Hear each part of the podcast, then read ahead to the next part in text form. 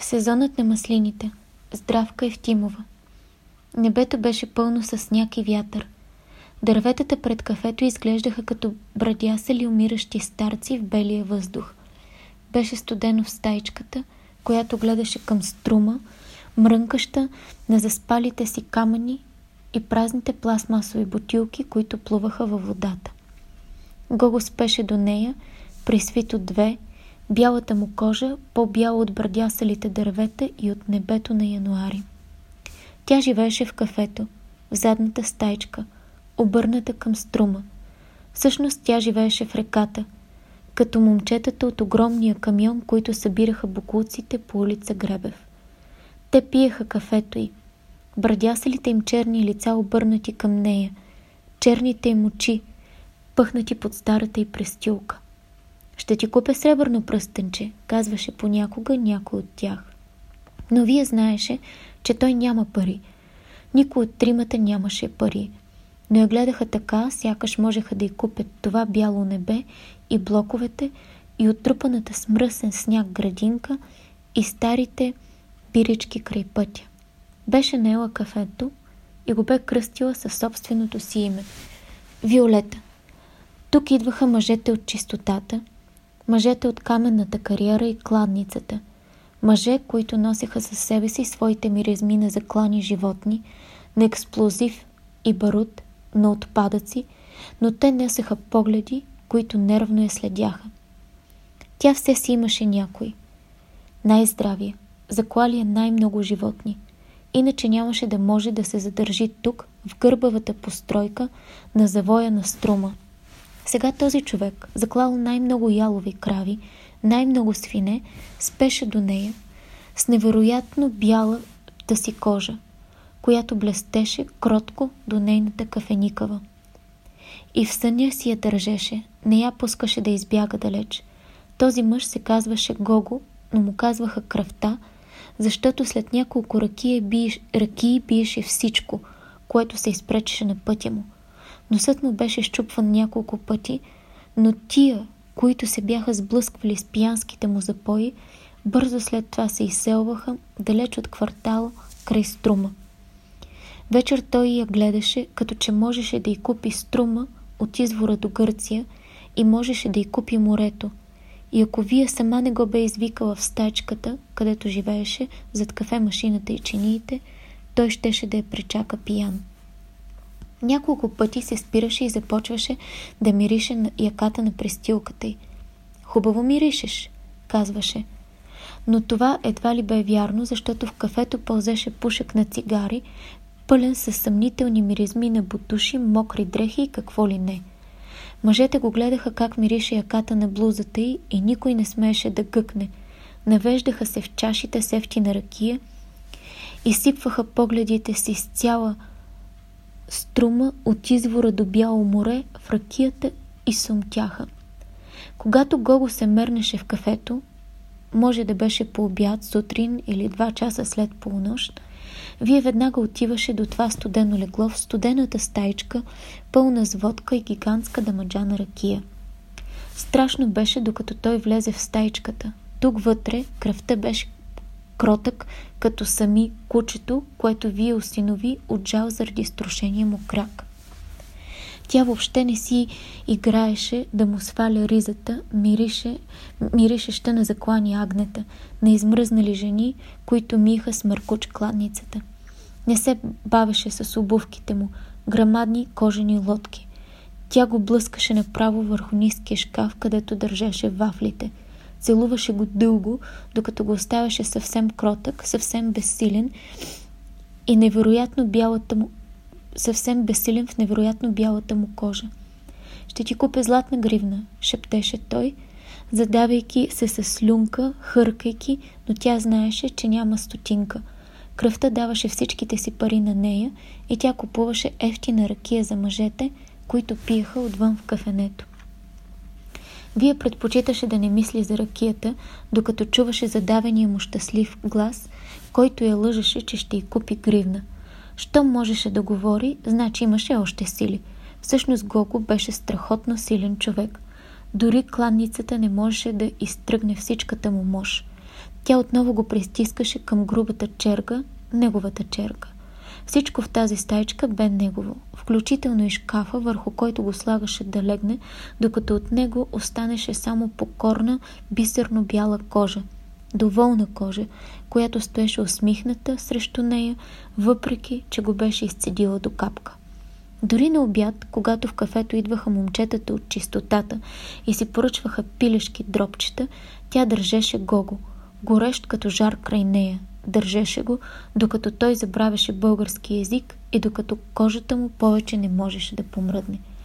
Няколко пъти пилешките дропчета изгаряха, превръщаха се във въглени и цялото кафе приличаше на един голям пилешки пожар – но тя усещаше, че Гого още може да говори за слюнката, която течеше от устните му.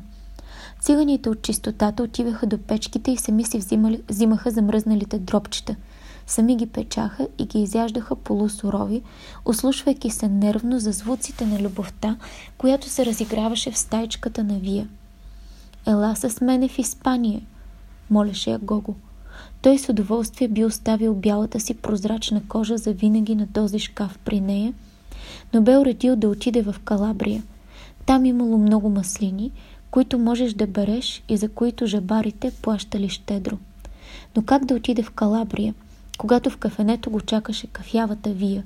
Вия, която никога не беше уморена, която му даваше сън и тишина – беше престанал да пие, откакто за пръв път тя го заведе на нейния нисък шкаф, шишетата водка. Не се биеше, защото ако се наложеше да го карат в болница и да зашиват ран, раните му, щеше да изгуби скъпоценен ден без нея. Няма ли да тръгваш за Италия? Питаше го всеки път тя. Ще изпуснеш сезона на маслините. Но той не можеше да тръгне. Не можеше без това кафене. Без нея запалена като жар, не можеше без да има като храна. Щеше да умре от глад, ако вие си вдигнеше шапката някъде и изчезнеше. Вие гледаше бялата му кожа, гледаше лицето му, което беше най-обикновено брадясово лице. Преди него бе гледала бяло, обло лице, почти без брада на друг мъж, точно на това същото място до стената. Странно. Вие се боеше от стени, от затворен асансьор – спрял между етажите и винаги мъжете спяха до стената. Трябва да тръгваш за Калабри утре. Плъскаше Гого тя. Скоро съвсем искрено се възхищаваше на бялата му кожа. Той се събуждаше, казваше «Хайде» и тя правеше «Хайде», но му повтаряше «Утре да трябва да тръгнеш за Италия».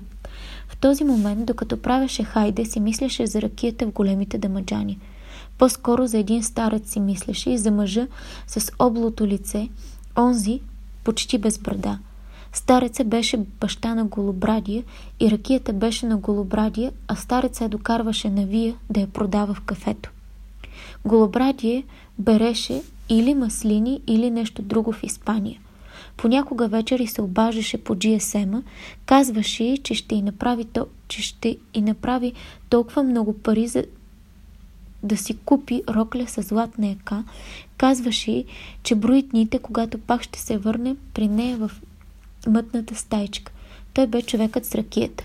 Момчетата от чистотата, мъжете от кладницата и за превитизирания метеорологичен завод му имаха уважението, защото кафенето Виолета беше негово.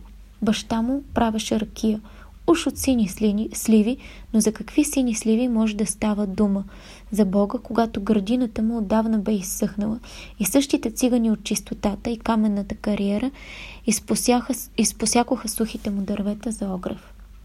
Дядката слагаше най-различни букулци в ракията. Къкреше на огъня, смесваше трънки, глугинки, джанки – и може би плюеше в нея, защото беше пълен отврат, но стареца се бе превърнал черен смог, пълзеше по баирите на голо бърдо с километри за някое джанково дърво. Печеше го слънце, духаше го гръцкия вятър и го валеше македонски дъжд. Той влачеше огромна турба, в която пъхаше диви круши, джанки, шипки за тая ракия, която докарваше два пъти в седмицата на Вия. Идваше рано, черен като саджи, и тя го познаваше по миризмата на всички горски плодове, но не обръщаше внимание на миризмата – Мъжете винаги миришеха, но щом бяха мъже, значи можеше да се разбере с тях. Слагаше стареца до стената на леглото и не си губеше времето с гумените му цървули, с кафявото сако, с което той винаги се стягаше, когато и караше ракията си. Вие дори не обръщаше внимание, че се бе опитвал да заглуши миризмата на гнили плодове с ефтин одеколон. Целуваше го. Не го оставяше, докато тънкото му лице не побелееше полеко от щастие. Всъщност лицето му побеляваше от усмивката на зъбите му, повече от които още си стояха на местата, а другите се бяха изгубили по различни причини. Щом може да се усмихва, значи може още. Решаваше Вие и продължаваше да не обръща никакво внимание на ризата и на новото му вълнено сако. Кафява, неуморна, тя пет пари не даваше за големите дамаджани дива ръки от дренки, глугинки и джанки и кой знае какво. Не оставяше стареца да си отспива полека, с истинско уважение на тия години че е такъв мъж, го изваждаше от стайчката зад кафето и го качваше в стария му москвич, с който той пристигаше. Там черният дядка спеше, забил глава на стария волан, а кафявото му вълно пълто бе метнато на раменете да го пази от студа. Вие го завиваше грежливо. Оставяше му лимонадено шише от дивата ракия и пъхаше в турбата му две железни левчета и парче хляб. Мястото до стената трябваше да бъде свободно за Гого трябва веднага да тръгнеш за Калабрия. В Калабрия има много маслини. Там растат най-едрите маслини на света. Тръгвай, защото други ще ги оберат. Други ще ги оберат. Елай ти с мене и тръгваме след час, казваше Гого. А вие си мислеше за Радомир. Голобрадото му момче, синът на дядката в Москвиче, който и докарваше дивата ракия. Радомир щеше да се върне от Испания. Той беше собственикът на кафе Вия. Той се обаждаше посред нощ, че в Испания валял дъжд като грозде. Имало вятър, който стигал чак в червата му. Толкова било гадно в Испания, защото е нямало Вия там. Испанките били ниски и трътлести. Казваше и всяка вечер, че усещал как тя е близо до него на една цигара разстояние. Вие държеше GSM-а на рамото си и слушаше с едното ухо какво ще й направи той, когато се върне, как му е писнало тук от този дъжд и тия маслини. Питаше дали баща му докара ракията два пъти в седмицата, както се бяха разбрали, и дали някой от уния нахалници от кланницата и досажда. Вие казваше, че всичко е наред, че го чака и дори му е сложила чиста калъвка на възглавницата, но трябва да остане още малко в Испания при испанките – които въобще не са трътлести и ниски. Всички, елек... Всички електронни наоколо се събираха в гласа на Радомир и твърдяха, че тя е най-голямата испанка, която е познавал, най-високата и най-красивата испанка, а тези в Испания са трътлести глупачки.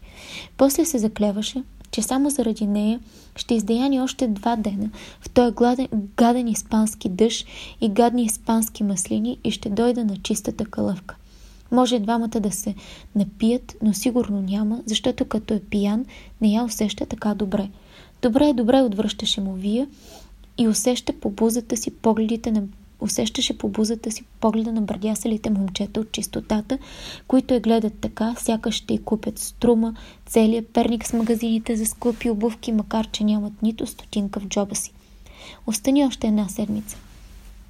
Тръгвай за Испания още утре, повтаряше тя на Гого, който за час бе събрал толкова сила, че отново й каза да направим хайде и тя направи хайде с него, но мислеше, че ще че не може да събере Испания и Италия заедно на чистата кълъвка до стената, че не може да продължи безкрай този сезон на маслините и не може до безкрай да казва на черния старец, че още следващия четвъртък ще се качи при него в Москвичи и ще отидат в Старо село при едрите звезди.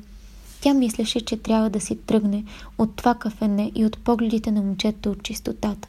Не можеше да има място за испанските и италианските маслини и тя трябваше да изчезне някъде, да наеме някое друго кафене. Не в Перник, в Видин или в Търново или в Силистра и по-далеч от Струма и брадясалите в сняг върби. Още по-далече от тия брадясали мъже и черните им погледи, които обичаше повече от дивата ракия на стареце.